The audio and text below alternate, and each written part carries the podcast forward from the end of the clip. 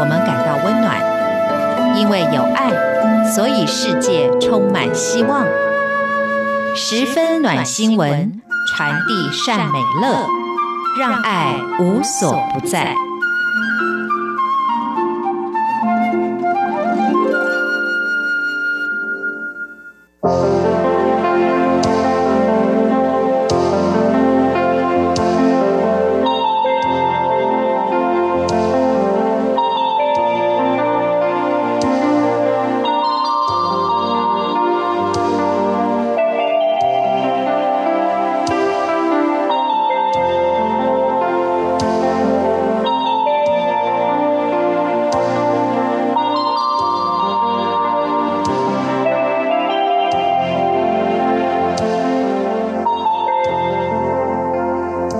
大家好，欢迎收听今天的十分暖新闻，我是 Simon 范崇光。当看到这则消息的时候，Simon 的心里一直在自问：我的心里有没有茧？或者是我们有没有常常戴着有色的眼镜看旁人呢？这则新闻的主角哈娜。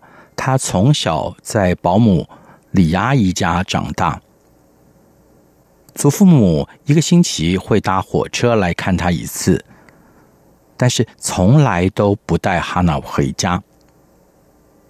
小哈娜就问到了：“为什么我都不能回家？”当哈娜每次询问，都只得到一个答案：“等你长大了，就会明白。”上了国中的哈娜成绩优异，却引来同学的嫉妒，嘲笑哈娜是杀人犯的女儿。哈娜哭红着眼去问李阿姨：“我爸爸真的是坏人吗？”李阿姨只好一五一十交代哈娜的身世。她的父亲的确因为杀人入狱。母亲也遭受到打击，生下他以后就不知去向。祖父母辛苦的卖菜，无力照顾哈娜，又怕仇家追来，只好把哈娜送到李阿姨家照顾。听完了自己的身世，哈娜感到愤怒而且自卑。以往她总认为。父母不在身旁，一定有苦衷。没料到真相是如此的不堪，大哭了几天。哈娜决定不向命运低头，我一定要爬得比别人高，让别人知道我不一样。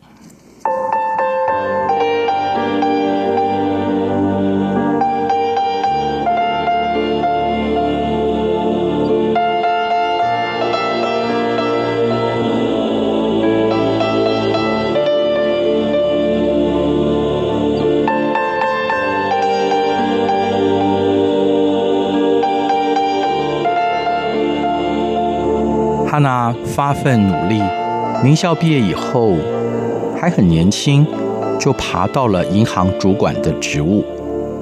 除了事业得意，他也认识了一位稳定交往的对象山田。走出自己一片天的哈娜喜事不断，和同事梅子聚餐庆祝的时候，还约定有机会一定拉他一把。一天早上。经理铁青着脸叫哈娜去，告诉他总行收到黑函，说他和经理有染，整个分行也都耳语传遍了同样的内容，甚至提到他入狱的父亲。经过明察暗访，哈娜不敢相信，竟然是好友梅子放出的消息。为了避免困扰，总行决定将他调职。但哈娜不堪同事的异样眼光，更没有办法释怀好友的背叛，对未来感到前所未有的倦怠，决定请长假在家休养。失去生活目标的哈娜变得情绪阴晴不定。好在有山田在一旁包容照顾。有一次，哈娜大喊：“你走吧，你可以去找一个更好的女人。”但是山田告诉他不走。哈娜嘶吼着：“我是杀人犯的女儿，你知道吗？”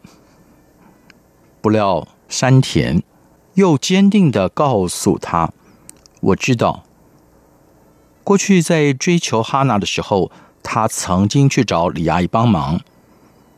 当李阿姨告诉我你的身世时，我很讶异，却更坚定我想要保护你的决心。”他单膝跪地。哈娜，嫁给我吧。当全世界都离你而去，不要忘了还有我。可是你的父母知道吗？面对哈娜的疑虑，山田笑了起来。知道的，他们说重要的不是过去怎么样，而是未来可以怎么样。听完，哈娜觉得心中的一团怒火被扑灭了。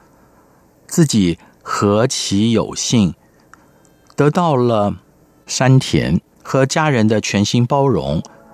这个时候，他内心感到了无比温暖。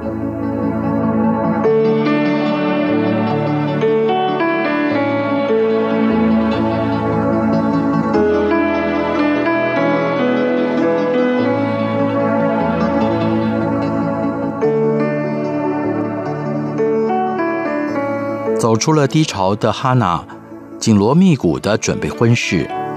在一切都上轨道以后，山田拉着她的手：“我想去你老家，亲自邀请祖父母来参加婚礼。”几年不见，祖父母的腰更弯了，头发也更稀疏了。哈娜正想问二老近况如何。祖母突然回到卧房里，半拉半拖，把一个男人领出来。这个是你爸爸，他前阵子假释出狱了，在市场帮忙我卖菜。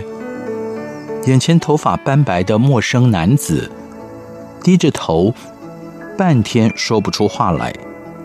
山田赶紧趋前问候，哈娜也跟着走过去。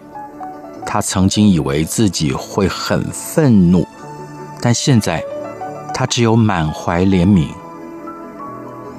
爸，这是我未婚夫。久别的父亲羞愧地低下头。对不起，没办法给你风光的嫁妆。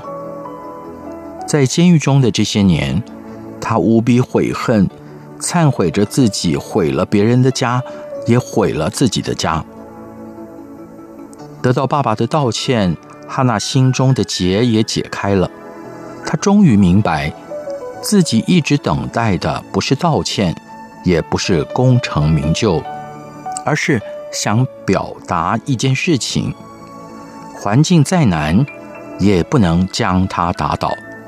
苦难让她学会坚强，而爱。让他更完全，不仅能向过去感恩，也有力量修复伤痕，改写伤心的剧本。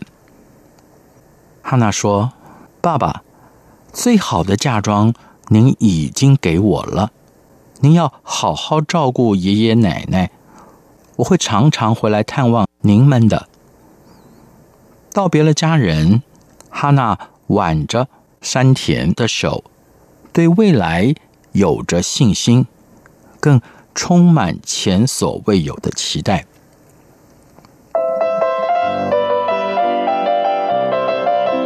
在圣经里，我们看见一句话：“爱里没有惧怕，爱既完全，就把惧怕除去。”今天的这则暖新闻说完了。您看见了什么呢？我们下一次十分暖新闻再见。